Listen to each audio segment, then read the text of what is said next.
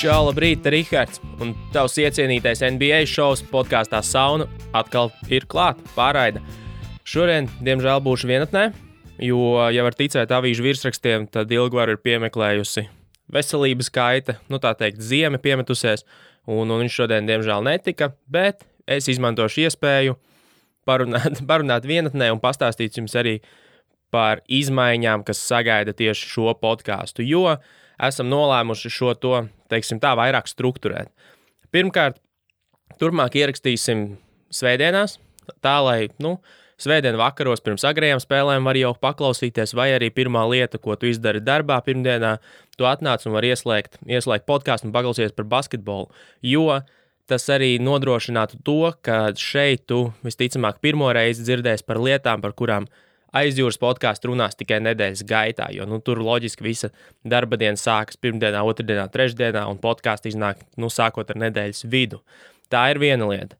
Otra lieta, ko mēs, ko mēs plānojam darīt, mēs plānojam arī mazliet ieviest tādu striktāku struktūru podkāstā un izveidot tādu, cik man tas sanāk, viens, divi, trīs, četri, pieci. Nu, seši segmenti, bet nu, tie būs tādi regulārie segmenti, kuru ietvaros mēs apskatīsim dažādas, dažādas tēmas. Un tiem, kam varbūt interesē viens vai cits segments vairāk, tad būs iespēja ērti noklausīties tieši šo sadaļu. Jo nu, es pie visiem podkāstiem aprakstā, gan YouTube, gan audio formātā, tur, kur, tur, kur podkāsts hostēsies audio formātā, likšu klāt laika stampiņas, kur varēs uzspiest uz attiecīgo vai uzgriezt nu, attiecīgo laiku, kurā sāksies attiecīgais segments, un tad klausīties tikai to nu, pēc izvēles. Un vēl tas, ko es gribēju pateikt, pirms es runāju par to, kādi būs šie segmenti, tiem, kas šo, šobrīd klausās YouTube, silti iesaku piesakojies podkāstam arī Spotify vai Apple podkāstos, nu, vai Google podkāstos, Stitcher arī to var izdarīt, jo simt punkti būs daudz ērtāk klausīties. Tur var klausīties, kad tu gribi, nepalaist garām, jo nāks notifikācijas, kad iznāk jauns epizodes un tā tālāk un tā joprojām. Tic tu man, nav tik ērti sēdēt pie YouTube, kā tev šķiet. Bet, ja tas ir brīvdienās vakarā mājās un gribās redzēt arī to video materiālu, tad protams, prom jau nedzīsim, tā teikt. Un, jā, nu, tā, pirms es kaut ko tālāk, un, jā, nu, principā tas arī viss par tādām, tādām administratīvām lietām. Uh, tas, ko es gribu pastāstīt, kā iztīsies podkāsts turpmāk, tās būs sešas sadaļas, kā jau minēju. Pirmā būs J.R. Smita mirklis, ko mēs esam nosaukuši par godu J.R. un viņa izgājieniem pagājušā gada finālos, kur viņš tā vietā, lai piespēlētu Lebronam, aizskrēja ar bumbu pretējā virzienā. Un šajā sadaļā būs dažādas lietas, latviešu, nu, tas nav latviešu, bet vienkāršāk jau sakot, dažādi WTF momenti līgā. Pārsvarā droši vien ar negatīvu konotāciju, bet var gadīties arī labā nozīmē. Tad otrā, otrā sadaļa būs sauksies paturi aliņu un skaties, jo šajā sadaļā būs kaut kādas lietas, kas mani vai ilgvaru ir nedēļas laikā patīkami pārsteiguši. Piemēram, tur kāds kāds, kāda komanda vai spēlētājs performē daudz labāk nekā, nekā tas bija gaidīts no viņiem, vai, piemēram, kāds spēlētājs iemet kādu traku metienu. Nu, tādas lietas, kas ir, teiksim, kā internetā saka, jā, patur aliņu un skaties. Bet nu, šīs būs vairāk tiešām labā nozīmē. Tad būs katrā epizodē būs viena liela epizodes tēma, kurā nu, viss, ko vien varēsim iedomāties tajā brīdī, un, un tad mēs ķīdāsim kaut kādu konkrētu tematu padziļinātāk. Un šajā gadījumā, īpaši šajā pirmajā epizodē, kuras esmu viens pats šeit runājos, es noteikti labprāt gribētu dzirdēt arī jūsu viedokli, jo nu, man šeit nebūs iespēja pasparingot un apmainīt, apmainīties ar viedokļiem. Tāpēc aicinu šajā epizodē, jo īpaši, bet visās epizodēs, komentāros, YouTube vai postā pie Facebook vai Facebookā pie posta. Arī izteikt savas domas un viedokli, un, un vai arī teikt, kāpēc mans viedoklis nav labs viedoklis. Bet un, un tā teikt, apmainīties ar, ar, ar teikiem. Un tad nākamā sadaļa sauksies Swagger, kur būs vienkārši kaut kādas stilīgas lietas, kas ir notikušas līgā pa nedēļu. Nu, es nezinu, vai, tāds, vai tas ir kāds, kā ir apģērbies, vai tās ir čības, vai tas ir kaut kas, ko kāds darījis, pateicis. Nu, redzēsiet, šodienas epizodē pastāstīšu par to, ko es esmu atradzis šo nedēļu, un, un, un sapratīsiet domu. Tad viena nenormāli būtiska sadaļa būs pastkaste, jeb angļuiski tā saucamais mailbags, ko mēs gribam pamēģināt ieviest, kas nozīmē lielāku interakciju ar jums, klausītājiem un skatītājiem. Un tad turpmāk, sākot ar šo brīdi, kad jūs šo dzirdat, jūs varat sūtīt mums kaut kādus savus jautājumus, vai tēmas, vai tema, nu jā, tematus, par ko jūs gribētu, lai mēs parunājam, izsakām savu viedokli uz e-pastu sauna dpodcast uh, at gmail.com. Sauna dpodcast at gmail.com. Es arī noteikti to ielikšu aprakstos, visur, kur podkāstu var klausīties. Tā kā noteikti šo jūs nepalaidīsiet garām, un jums ir interese, droši rakstiet savus tematus, savus jautājumus vai savus viedokļus, kurus mēs nākamajā epizodē noteikti apspriedīsim. To noteikti var darīt arī manos sociālajos tīklos, bet, bet, bet tur ir lielāks risks, ka es kaut ko varu palaist garām. Bet šajā e-pastā pavisam noteikti es rēķināšos ar to, ka tur ienāks ar basketbolu saistītas lietas, un to es noteikti pirms katras epizodes apskatīšos. Un, nu jā, un tad pēdējā, pēdējā sadaļa, ko mēs vēl tā neesam īsti izdomājuši, un šodien es viņai nepieskaršos, tas ir dīvaina GMs, ko mēs plānojam ieviest tādu kā kaut kādu prognožu spēli, vai, nu jā, principā prognožu spēli, kur katrs no mums kaut ko prognozē attiecībā. Tie var būt gan statlaini, gan, gan komandu performance, gan kādas maiņas, spekulācijas. Un, un, un tad vienkārši sekosim tam līdzi, skatīsimies, kurš ir labāks dīvaina general managers un, un, un spējas paredzēt lietas līgā. Bet, nu, sanāca ļoti garš intro, 6 minūtes, daudz. Uh, ķeršos klāt tematiem pietiks, pietiks muldēt uz rīņķa. Un tad pirmā, jā, pirmā sadaļa ir Džērs Smita Mirklis. Un viens, viens no lietām, kas man šonadēļ īpaši piesaistīja, bija tas, ka cilvēki, nu, tie cilvēki, tā cilvēku grupa, kas uzskata, ka Golden State Warriors neuzvarēs titulu. Golden State tikko īsā laikā zaudēja divas reizes Toronto.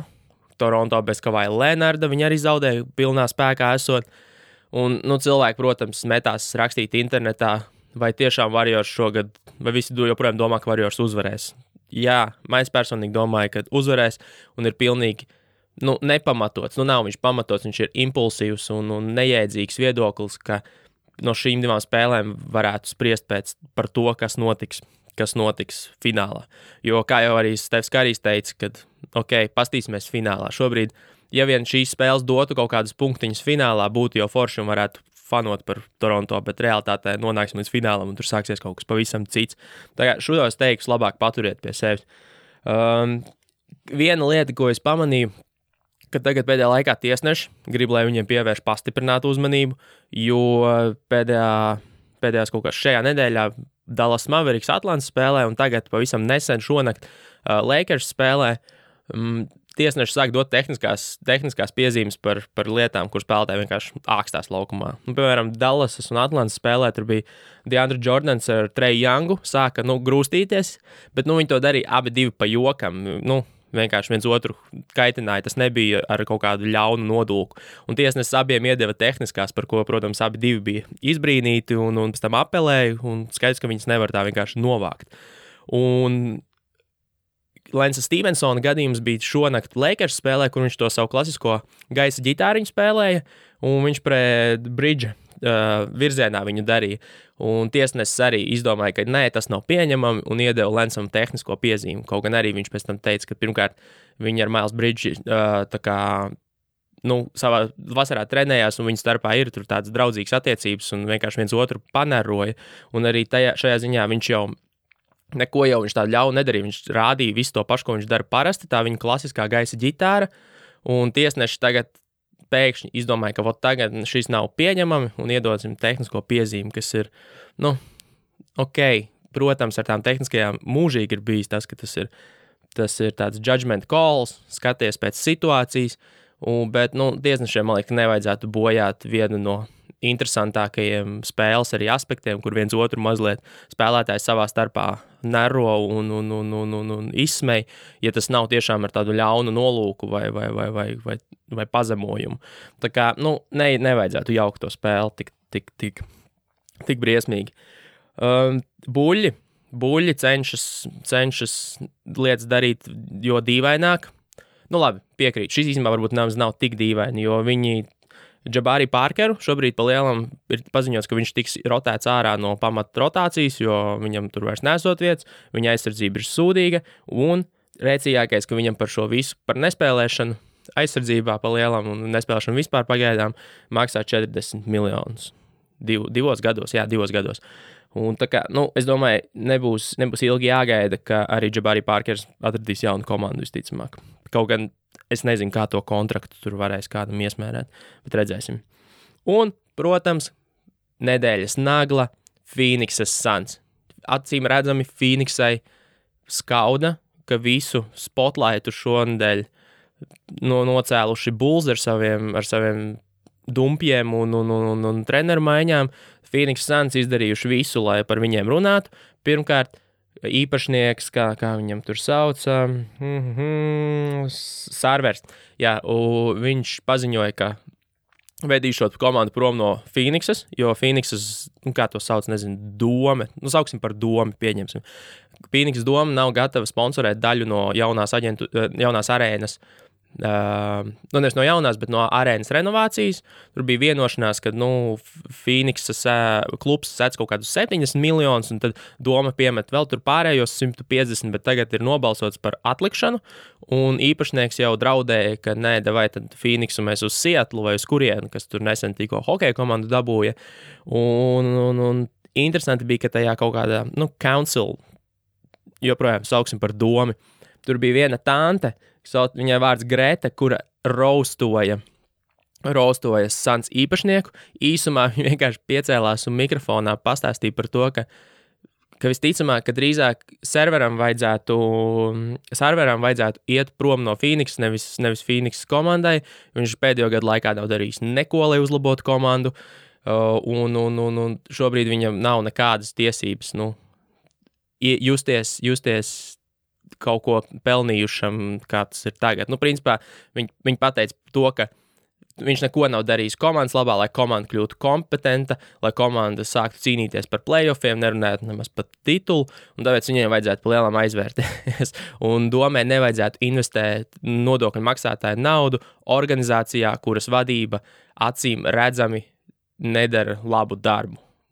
Es noteikti ielikšu atsauci šim. Tas ir ļoti labs video, vajag, vajag visiem apskatīties un, un, un, un, un, un, un, un paskatīties, teiksim, jā, kā, kā, kas notiek ar Phoenixu šobrīd. Un tad kronis visam, tas laikam bija piekdiena vai sestdiena, kurā sākās Trevora Rīzas treidu sarunas, ka ir acīm redzami, ir kaut kāds trīs komandu deals izdomāts, kurā ir Vašingtona iesaistīta un kurā ir iesaistīta Memphisa, lai arī nosūtītu uz Vašingtonu. No Vašingtonas, uh, ko viņi tur, man liekas, kā Ubri laikam, jā, vai, vai arī tikai Austins Rivers. Un tas, tas interesantākais bija, ka no Memphisas according to Phoenix Suns, viņi gribēja dabūt Dilonu Brooksu. Taču Memphisa savā pusē domāja, ka dīlā ir iesaistīts Maršāns Brooks. Nu, basically divi Brooksi, un abas komandas savā starpā nesapratās par to, par kuru Brooksu ir runa. Un kā rezultātā, protams, tas streiks nojuka. Un, un, un internets metās raustot, raustot sans, jo nu, tā tik lielu disfunkciju vēl pēdējā laikā neviens nebija redzējis, nu pat NBA. Un bija viens, viens labs joks, kas man ļoti patika, ka Lakeriem, zinot to, ka arī viņiem interesē Trevors Arīza, uh, cilvēki ieteica Lakeriem ātri Ingramu piesolīt, bet runa ir par nevis Brendonu Ingramu, bet par Andrē Ingramu, par to matemātikas skolotāju, kurš pagājušajā sezonā nospēlēja vienu spēli. Un, un, un, un jā, nu, tas, manuprāt, bija tāds smieklīgākais teikavais no tā visa, bet visādi citādi Phoenix Suns ir ir šajā vinnē kūku šonadēļ. JR, JR Smita mirklī mūsu, mūsu podkāstā, un tur ir ļoti interesanti sekot tam līdzi. Kaut gan tikko, laikam, šorīt precizēja, ka tomēr kaut kādu treidu viņi ir veikuši. Trevors arī ies uz Vašingtonu, un pretī dabūs Ostins Rivers un Kelly Ubri. Un dīvaini no abu komandu puses. Es teiktu, ka Sans tas ir, protams, labāk, jo nu, 33 gadīgs Arīza pret diviem jauniem spēlētājiem ir daudz labāk, bet es nezinu, ko viņi darīs ar tiem daudziem wingiem, jo projām viņiem nav normāla point guarda. Austins Rivers tas, tas noteikti nebūs. Un šobrīd viņi Josh Jackson ar vien vairāk spiež ārā no rotācijas, paņemot Ubri, kas ir vēl viens wings un spēlē viņa pozīcijā. Tas īsti nerisina nevienai komandai neko, jo arī Vašingtonai noteikti arī noderēs, bet viņam tomēr ir 33 gadi, un ilgtermiņā tas neko nemainīs komandai. Tur nav nu, viens arī ne, ne, neatrisinās šīs problēmas. Jā, viņi varbūt iespiedīsies playoffs, bet nu, tas arī viss. Tas ir ļoti minimāls, minimāls upgrades pret diviem jauniem, jauniem spēlētājiem. Tā kā redzēsim, būs interesanti. Virzamies tālāk, kas man ir tālāk. Jā, patura, paturi aliņu segmentā šodien, šonadēļ es atradu pāris interesantus faktus. Pirmais mazais fakts. Trīsreiz varat minēt, cik trīņus šajā nedēļā trīs spēlēs ir iemetis Stefs Karijs. 14. Trīsreiz varat minēt, kurš vēl ir iemetis 14 trīņus. Brooks Lopes. Brooks Lopes, jau kā viņu sauc par, par Splash Mountain, ir turp, turpina lādēt, un kas padara šo visu vēl interesantāku, tad Brooks Lopes statlines, uh, nu, summētais par, šīm, par šo nedēļu ir 14 trīņi un 15 rebaundi, kamēr Karijam ir 14 trīņi un 17 rebaundi. Turpina izcelties arī viņa tas viņa faktors par to, ko, par ko viņa noliek, ka viņam nāsot, viņš nevarot reboundot bumbas, bet nu, tas tā interesanti. Tad mans puika Budijs Hilts turpina, turpina spēlēt solīdi Kings sastāvā, 20,3 punkti, 4,7 trīņi ar 40 vidēji spēlē, ar 46% precizitāti.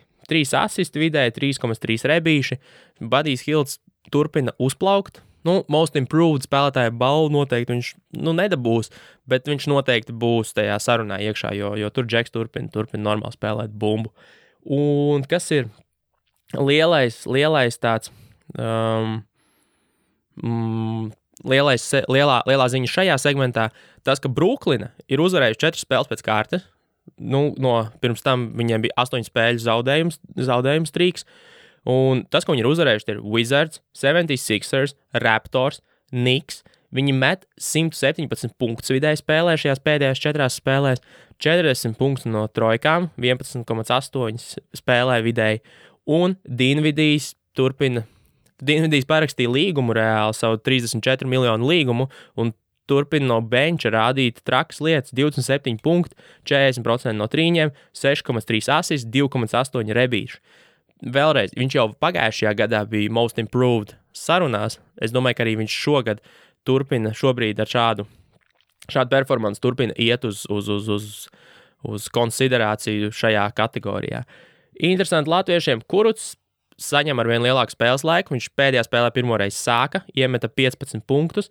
Vidēji pēdējās divās spēlēs ir metis 14 punktus, 3,5 rebīši, 1,5 stīli. Rodions, nu, īstenībā no šiem viss vis Brooklyns, Brooklyns atslēga uzvar ir Rodions Kurus, kurš ir sācis beidzot spēlēt normālas minūtes. Un, un viņi ir sakārtojuši arī to Dienvidī situāciju. Ja kaut kad pa laikam viņi laida viņu laukumā kopā ar D'Angelo Russellu, tad tagad viņš atkal ir nāk no benča, spēlē daudz, bet stabils minūtes no benča. Un pamatā iet, iet uh, D'Angelo Russells ar, ar, ar krabi. Un tas, tas, man liekas, šobrīd nu, acīm redzami, Brooklynā ir, Brooklyn ir atradusi to, to rotācijas miksu, kas, kas labi strādā, un redzēsim, kas tur būs nākotnē. Es gan nezinu, vai viņiem šobrīd tur vajadzētu mēģināt pušot, pušot uz playoffiem, jo tomēr draft pick šajā gadījumā man liekas, ka būs, būs vērtīgāki. Un jāņem vērā, ka Brooklyna varētu būt tāds tumšais zirdziņš, interesantā nu, uh, sezonā, uh, brīvā, brīvās, ne, bet off-sezonā. Jo, jo viņiem būs capspace, būs ok, viņi tiks vaļā no tiem karalu kontraktiem, kas ir tie milzīgie. Un, un, un, un nosacīt, nu jā, viņiem viņi maksās Dienvidiem, viņiem vajadzēs maksāt D'Angelo Russellam, bet ar visu to viņiem naudas būs diezgan, un viņi teorētiski, kā Ņujorkā spēlējoša komanda, noteikti varētu piesaistīt acis un ausis arī kādam lielākam brīvajam aģentam. Bet nu, to laiks rādīs. Virzoties tālāk pie epizodes lielās tēmas. Un šodien nu, bija paredzēta interesanta epizode, bet nu, Ilgvars noleca, un man nebūs ar ko, nebūs ar ko apmainīt viedokļus, bet es varēšu izteikt, izteikt savas domas, un pēc tam es tiešām aicinu arī jūs komentāros, vai nezinu, kaut vai man privāti rakstot, pastāstīt, ko jūs par šo domājat.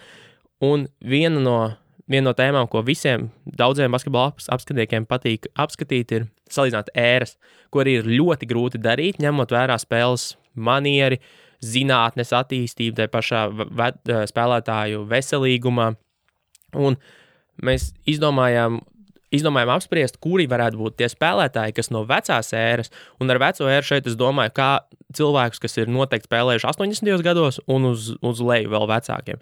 Tādi, kas nav spēlējuši 80. gados, mēs nu, vairāk vai mazāk ar, ar pie, nu, tie jau ir diezgan moderni spēlētāji, lai viņus, lai viņus tā izteikti neizceltu. Bet, piemēram, manuprāt, šobrīd no vecajiem labāk būtu daudzi saspēles vadītāji, kā piemēram Aizēja Tomas ar savu, ar savu bumbas, bumbas kontroles, piespēļu un, un scoringa skilu varētu šo, šajā modernajā ērā, īpaši šogad, kad tiešām ir tas freedom of movement, uh, daudz vairāk tiek skatīts, nevar, nevar pieturēt, bakstīt, grūstīt uz skrīniem spēlētājus.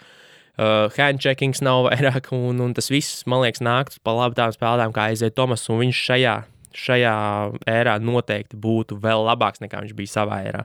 Tas pats, es domāju, par Pistolu Pītu Maraviču, kurš, kurš, nu, principā tie paši iemesli, kas, kas aizējā, mēs viņus lieku vienā, vienā katlā. Viens, kas noteikti būtu labāks, būtu Larijs Birds, ņemot vērā viņa spēju mest trīņus, viņa spēju kustēties postā, garais spēlētājs ar tādu skillsetu, kā, šo, šo, kā viņam bija, principā šobrīd tiek uzskatīti nu, par vienradžiem.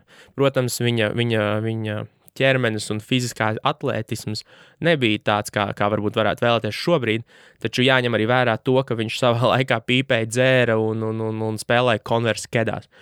Tā kā šobrīd, ja mēs pārceltu spēlētāju ar viņu skillsetu un ņemot vērā visu šī brīža treniņu iespējas un, un veselības, iespējas uzturēt veselību, viņš būtu ļoti labs un es teiktu pat labāks nekā viņš bija savā ērā. Un skaidrs, ka viens no tādiem noteikti ir, ir Maikls Jordans, jo tas, kā spēlē Jordans, ir, nu, ja viņu joprojām uzskata par visu laiku labāko, bet es uzskatu, ja šobrīd viņam dot tik daudz brīvības, cik ir iespējams mūsdienu modernajā NBA, kur tev vienkārši nesit un nelauž lambieris zem groza, tad viņš būtu vienkārši, viņš skorotu savus, nezinu, 40 vidēji punktus, e, če, spēlē easily. Un, un, un, un, un par jaunajiem runājot, kas būtu jaunie labāki nekā, nekā viņi ir tagad, tie noteikti visi dominantie centri, kuriem šobrīd vairs īsti nav vietas.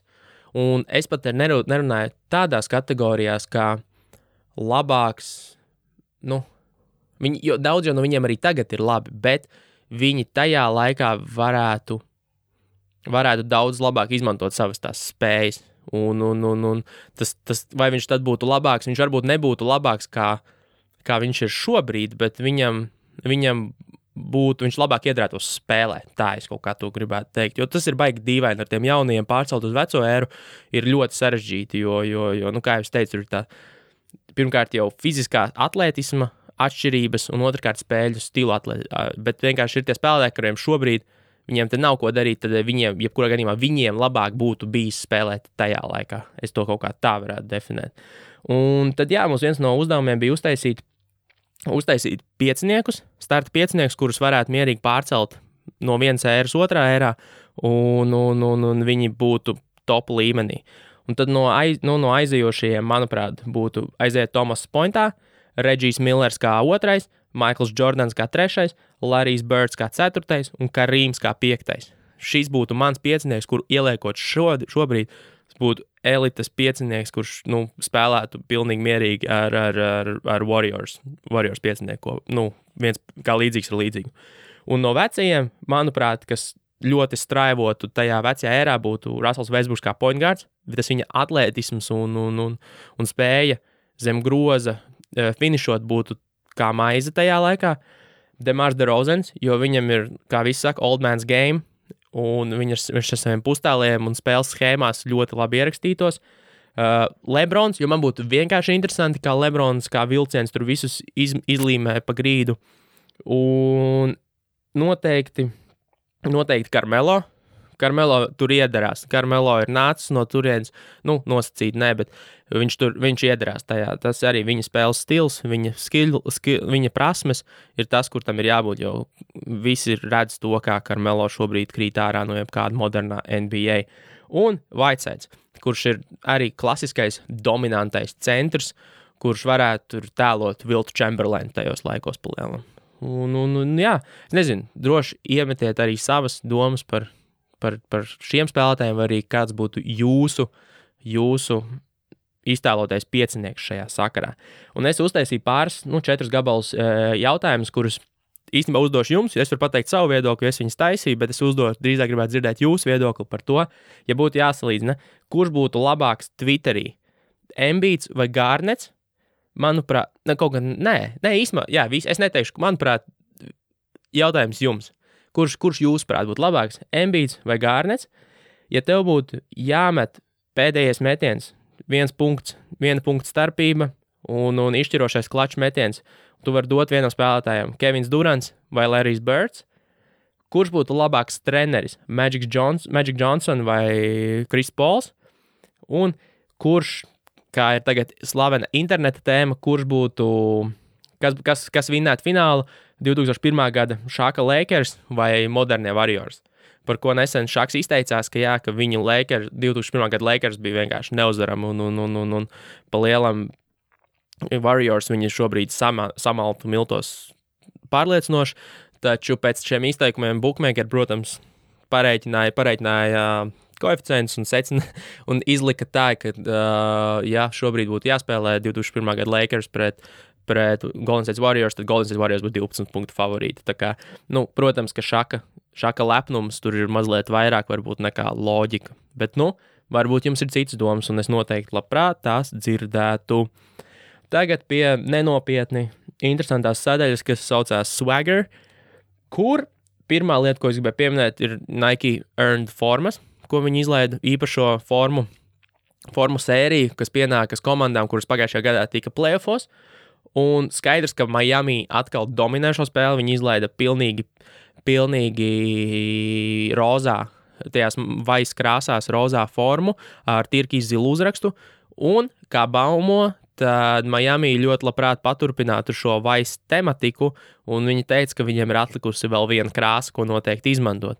Un tā krāsa, kurā formas vēl nav bijušas, tas ir tirkīs zilā. Tā kā es teiktu, ka ir visas iespējas, ka nākamajā gadā uz City Edition formām mēs redzēsim tirkīs zils Miami, kas nu, savā ziņā Protams, ka es to gribu dzirdēt, jo Miami redzēt, jo Miami šo spēli, šo formu spēli šobrīd tiešām dominē, bet no otras puses tas izklausās pēc kaut kādām, nu, varētu būt tur Hornets, Hornets tipa formas, bet, bet es ticu, es ticu, ka Miami jebkurā gadījumā šo visu varēs izvilkt. Kas man ļoti patika, Kairijs spēlēja, man liekas, pat divas spēles viņš nospēlēja um, savos jaunajos piektajos Kairijos neon blends krāsā. YouTube noteikti ielikšu bildi, bet nu, tiem, kas, tiem, kas klausās, tie noteikti var iesist pēc tam Instagramā uh, BR Kicks, un tur, tur noteikti varēs redzēt Nike ne, uh, Kairija neon, neon blends, un tur bija smukas, spilgtas neon, neon krāsas.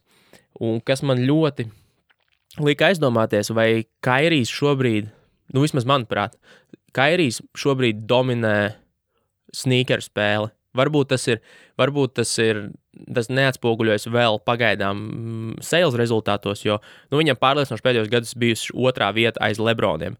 Bet tas, kā viņš, cik ļoti viņš strādā, cik interesants krāsas viņš izlaiž un kā viņš tiešām ir iekšā tajā visā signature sneakeru uh, pasaulē, man ir aizdoms, ka Kairija piektie un nākamie sneakeri varētu jau sākt nopietni konkurēt ar Lebronu signature kurpēm. Tā kā nezinu, kāds ir jūsu viedoklis, labprāt dzirdēt, bet manuprāt, tur ir pamatots. Pamatots pamats domāt, ka, ka Kairijs varētu kļūt eventuāli par, par sneakeru karali. Signature kurpju galveno džeku līgā, jo tas, ko viņš šobrīd dara, tiešām ir, ir, ir baudāmi un, un ļoti pieprasīti galvenokārt. Un pieminot vēl to, ka arī situācija bija noteikti, ja tieks neredzēja, iesaku apstīties uh, Vašingtonas Bostonas spēles izskaņu šajā nedēļā, kas bija, kur Bostonā vinnēja pagardājumā, un kur Kairijas divus uzbrukumus pēc kārtas Džonam Volam sejā ielika trīņus. Un, un, un viņam tur tajā spēlē arī metot sodiņus. Skatītāji Vašingtonā kliedza MVP, MVP, ko arī nu, var, var noprast, kāda šobrīd ir tā situācija Vašingtonā. Tad vēl kas tāds interesants. Tā, tā, tā. Ah, nu, spēl... runāju par kēdām. Spēlētāji tagad ļoti bieži pēc spēlēm dod, dod savas kēdes skatītājiem, kas ir ļoti cool, manuprāt. Ar visu to jauno noteikumu, ka var valkāt kādas grib, kad grib.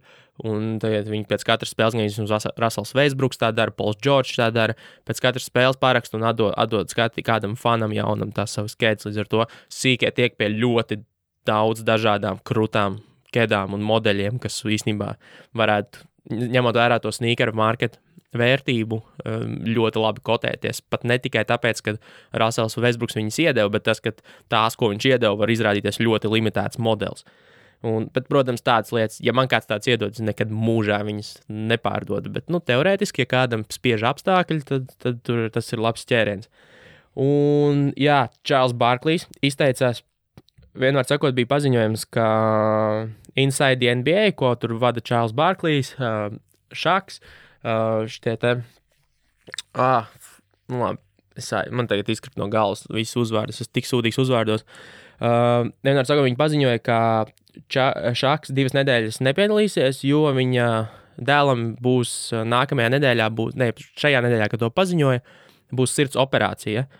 Un Čārls Barklīs, tas, ko viņš izdarīja, viņš viņam pajautāja, kā, paga, kāpēc viņš nebūs divas nedēļas. Viņam nākamajā nedēļā arī sirds operācija, kas ir nu, baigi augsti. Tas bija baigi bold move. Es nezinu, viņš par pats par to aizdomājās, vai viņš tieši domāja, ka tas būs nu, tāds rēcīgs joks, bet nu, es nezinu, ar tādām lietām vajadzēja jokot. Un Noā, Jākims Noā, nes, kas, protams, nesen atsācis sakal spēlēt uh, Memphis Grizzlies komandā, izteicās, ka Memphis viņam ir ideālā vieta, jo priekš Ņujorkas viņš bija pārāk traks, pārāk, nu, kā viņš to izteicās, I'm too lit for New York, jo viņam pārāk ļoti patīk balēties. Pēc savas pirmās spēles viņa dzīvo Ņujorkā, viņa dzīvoklī esot bijis 60 cilvēku balīta, un pa lielam tā pilsēta esot viņu sačakarējusi, un tas arī ir ietekmējis viņa karjeru, jo viņam pārāk ļoti patika visa popkultūras daļa un lietas ārpus basketbola laukuma, kad par basketbolu nācās aizmirst. Tā kā viss, lai veids jokiem no, viņš tur īstenībā nemaz tik sūdīgi nespēlē. Un, un, un, un, un, un jā, cerams, ka nākotnē Sarārs bišķiņ saglāb to savu karjeru un nebeigsies kā spēlētājs, kurš nozaga tur 70 miljonus Ņujorkai sežot uz soliņa. Un jā, es nezinu, man šodienai, šodienai tas ir viss. Priekš viena 30 minūtes tas nav maz. Un tikai gribēju atgādināt, ka mēs esam ieviesuši pastkastīti, jeb mailbagu, uz kuru noteikti nākamā epizode gaidām Gaidām jūsu iesūtītos jautājumus, vai tematus, vai hoteikus. Atgādināšu, ka e-pasts ir sauna dpodcast at gmail.com. Noteikti būs atrodams arī descriptionos un visādi citādi. Patīkam klausīšanos, nē, bet paldies, ka klausījāties šo podkāstu. Noteikti piesakojiet, gaidiet nākamos, un, ja ir kaut kādi ieteikumi, viedokļi vai kas cits, droši mēs esam atvērti. Es un Ilgvars arī esam atvērti ieteikumiem, dažādiem priekšlikumiem, kā šo visu padarīt vēl klausāmāk. Bet, jā, nu, viss es jau sāku malt uz rīņķi. Paldies, ka klausījāties un uz redzēšanos. Viss! Čau!